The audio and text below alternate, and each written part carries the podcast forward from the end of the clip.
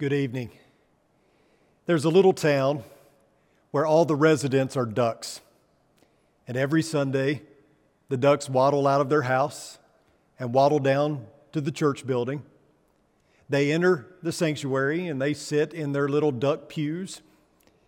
They sing duck songs, and the duck minister comes up and opens up his duck Bible and he begins to preach and he shouts these words. He says, Ducks, God has given you wings. With wings you can fly, with wings you can mount up and soar like eagles. No walls can confine you, no fences can hold you. You have wings. God has given you wings and you can fly like birds. And all the ducks jump up and shout, Amen. And they leave the church building and they waddle back home. As Americans, we sure do treasure our freedom, don't we? Freedom saturates the image of the United States. It's a vital part of our history and it's the motivation for us going forward. Freedom means everything to us. Blood was shed for it. We celebrate it every year with fireworks and a barbecue. We fly our flags and we pledge our allegiance to the flag. Yes, we certainly value our freedom but we also take it for granted as well. If we're being honest, many Americans don't always think about their freedom until it's threatened. I'm afraid that many Christians are no different. We have been set free from the bondage of sin. We have been set free from guilt and worry. We have been set free from the power of death. We have been set free from the burden of the law, but we don't always live like it. Many of us still live like slaves. We're free to spread our wings and soar like eagles, but instead we just waddle out of the church building and waddle home like those ducks. Nothing ever really changing in our lives. If you would turn with me to the book of Galatians, chapter 5. In Galatians 5, beginning in verse 1, it reads like this It was for freedom that Christ set us free. Therefore, keep standing firm and do not be subject again to a yoke of slavery. Behold, I, Paul, say to you that if you receive circumcision, Christ will be of no benefit to you. And I testify again to every man who receives circumcision that he is under obligation to keep the whole law. You have been severed from Christ, you who are seeking to be justified by law, you have fallen from grace. For we, through the Spirit, by faith, are waiting for the hope of righteousness. For in Christ Jesus, neither circumcision nor uncircumcision means anything but faith working through love. You were running well. Who hindered you from obeying the truth? This persuasion did not come from him who calls you. A little leaven leavens the whole lump of dough. I have confidence in you, in the Lord, that you will adopt no other view, but the one who is disturbing you will bear his judgment, whoever he is. But I, brethren, if I still preach circumcision, what am I still, why am I still persecuted? Then the stumbling block of the cross has been abolished. I wish that those who are troubling you would even mutilate themselves. For you were called to freedom, brethren. Only do not turn your freedom into an opportunity for the flesh, but through love serve one another. For the whole law is fulfilled in one word in the statement, You shall love your neighbor as yourself. But if you bite and devour one another, take care that you are not consumed by one another.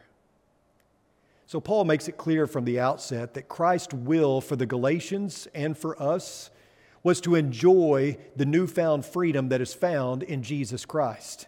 Now, why is this so important? Well, because Jesus died for it, He shed His blood for it.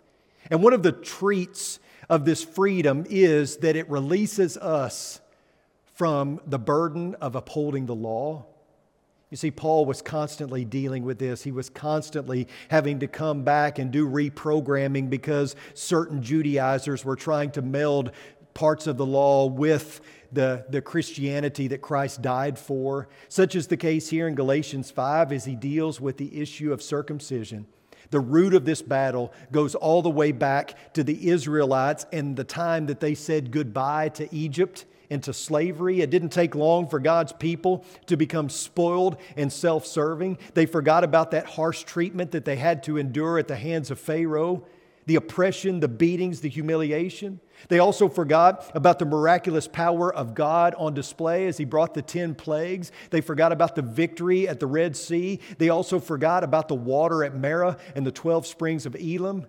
God was their map, He was their provider, their sustainer, but they were too self absorbed. And in their self absorbed pessimism, they were blinded to the joy of past deliverance. Now, Egypt suddenly looked better than the wilderness.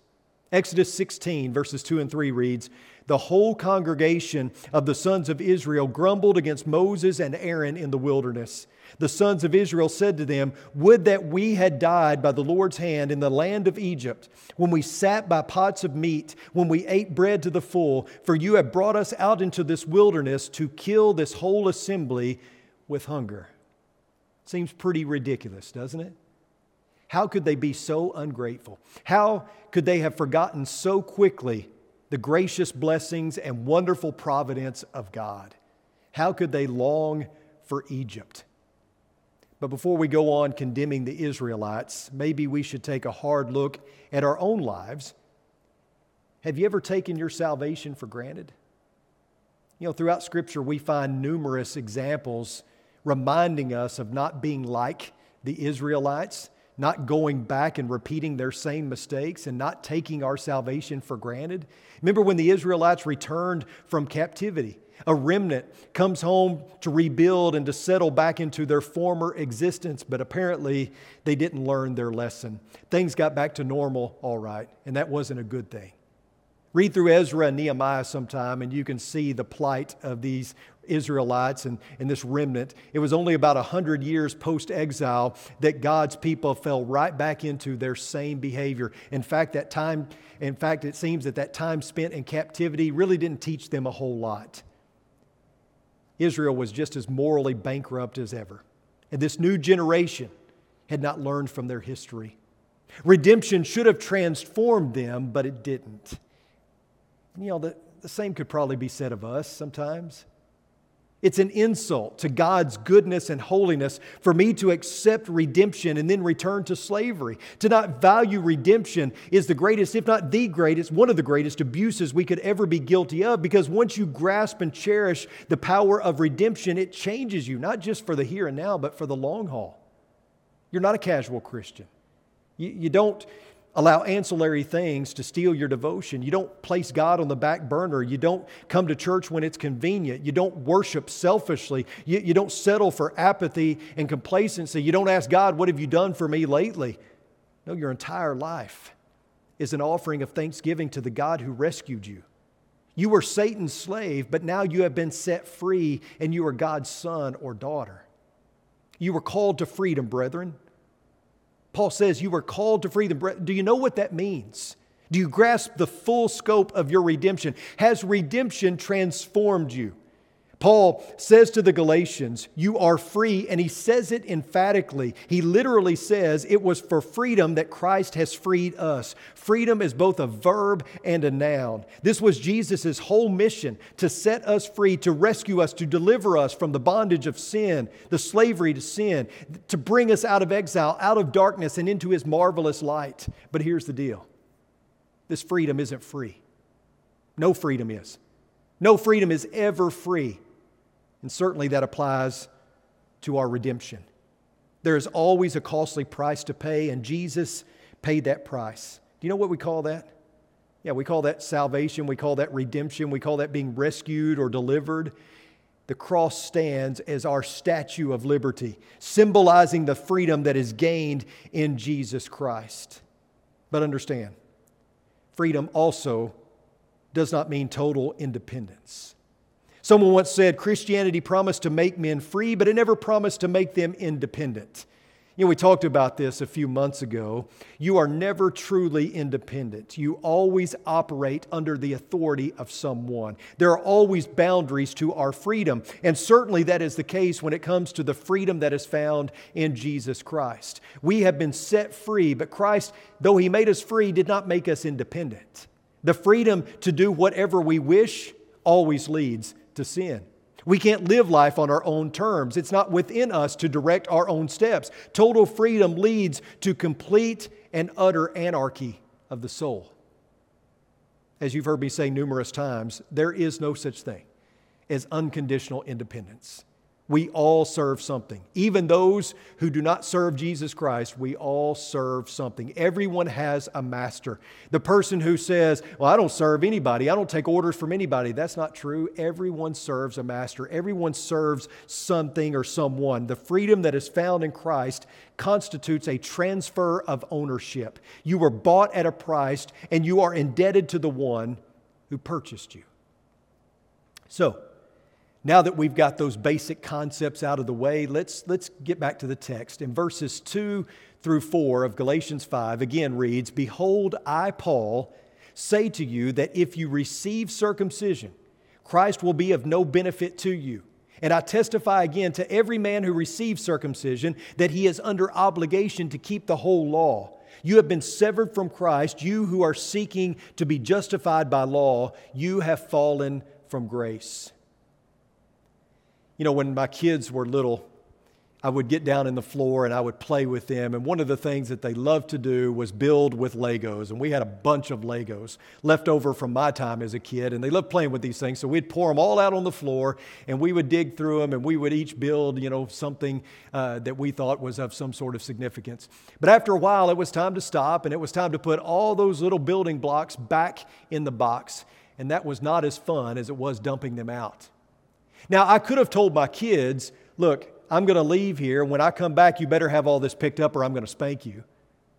And they probably would have pouted and sulked and they would have been uh, upset by that, having to put all those pieces back in the box and being told that if they didn't, they're going to get a spanking probably wouldn't have set too well with them. Or I could have done like I usually did and get down in the floor with them and say, All right, it's time to put these blocks back up. So let's all see how fast we can do this. Let's have a race and let's see who can get them put up the fastest. Well, that's a different attitude.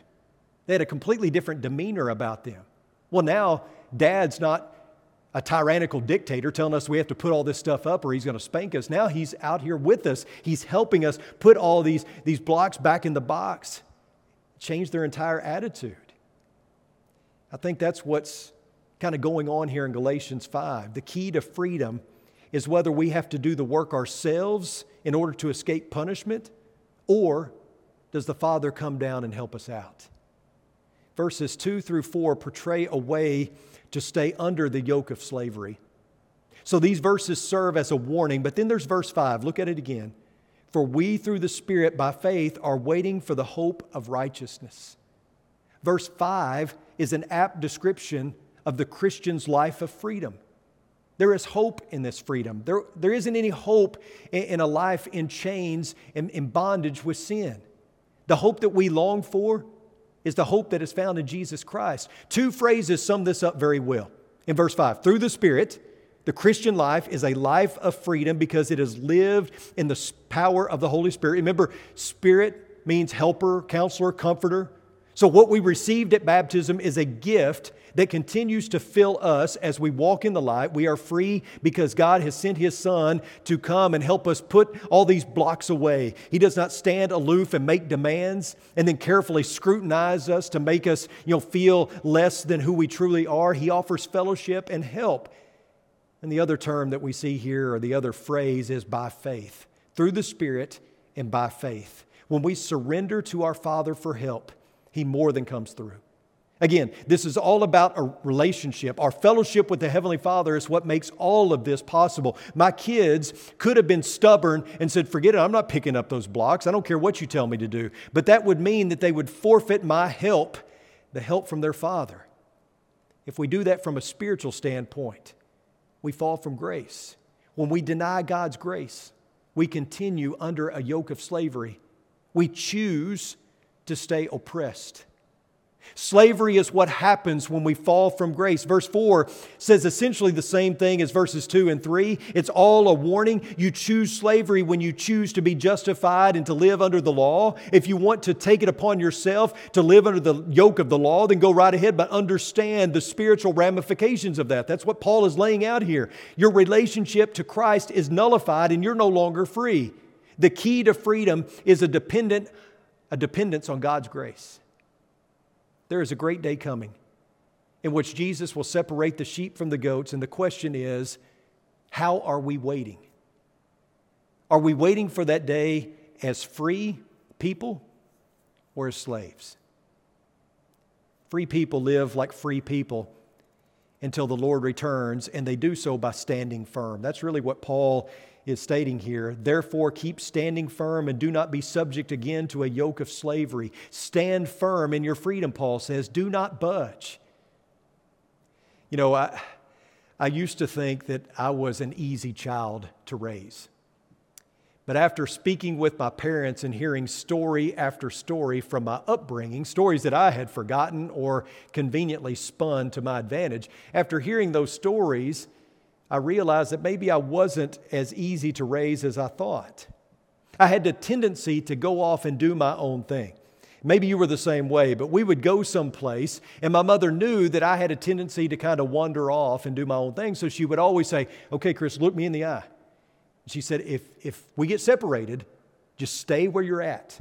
You're easier to find that way. Don't go wandering off. Don't go looking for me. Just stay where you're at, and I'll come find you. You're easier to find if you just stay where you are.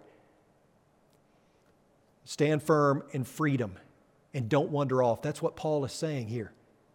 Stand firm. Do you realize that he's saying, stay in one place, guard yourself against wandering off from the freedom that is yours in Christ Jesus. And then Paul then speaks of one way that we can wander off, which is by submitting again to a yoke of slavery or by enslaving yourself to the law. He also proceeds to hand down a proven remedy that will, see, that will surely keep one grounded. Look at verses uh, 13 through 15. It says, For you were called to freedom, brethren, only do not turn your freedom into an opportunity for the flesh, but through love serve one another.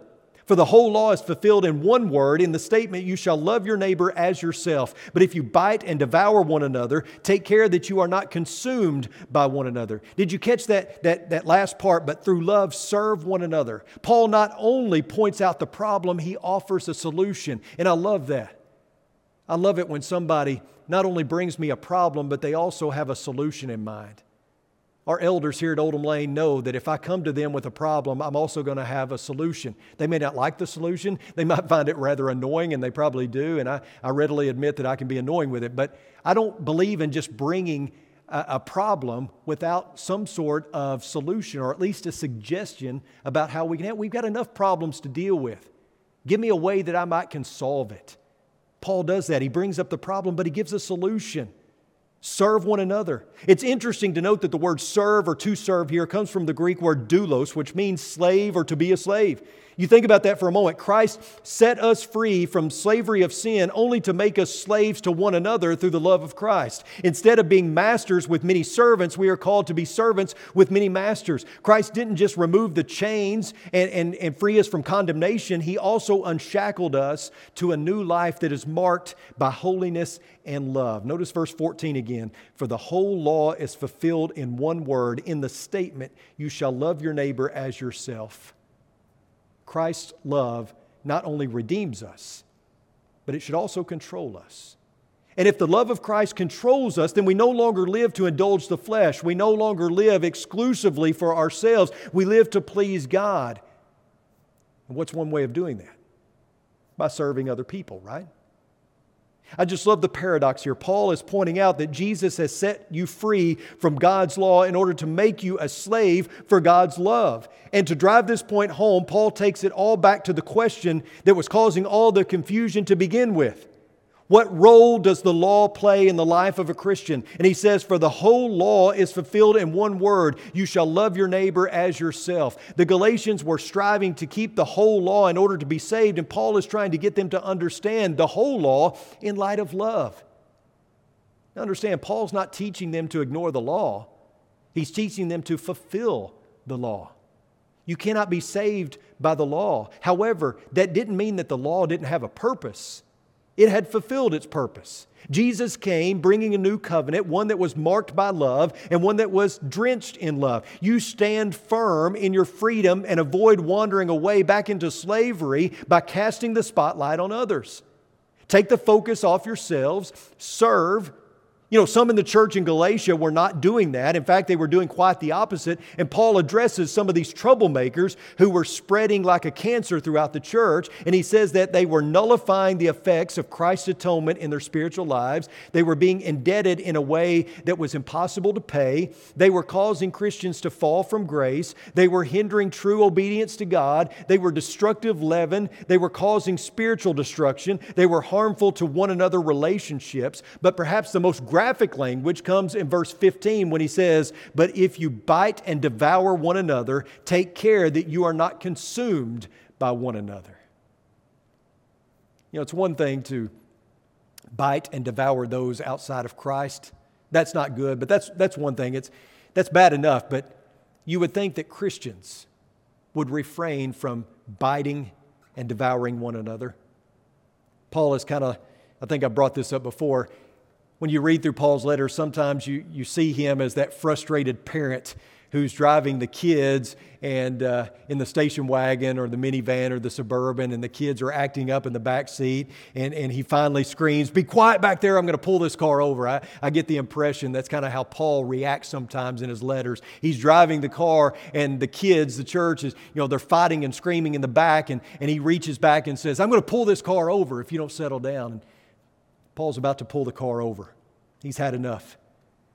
One of the worst things that could ever plague the Lord's body is Christian cannibalism. And that's what Paul is warning against here. That's what the Galatians were facing.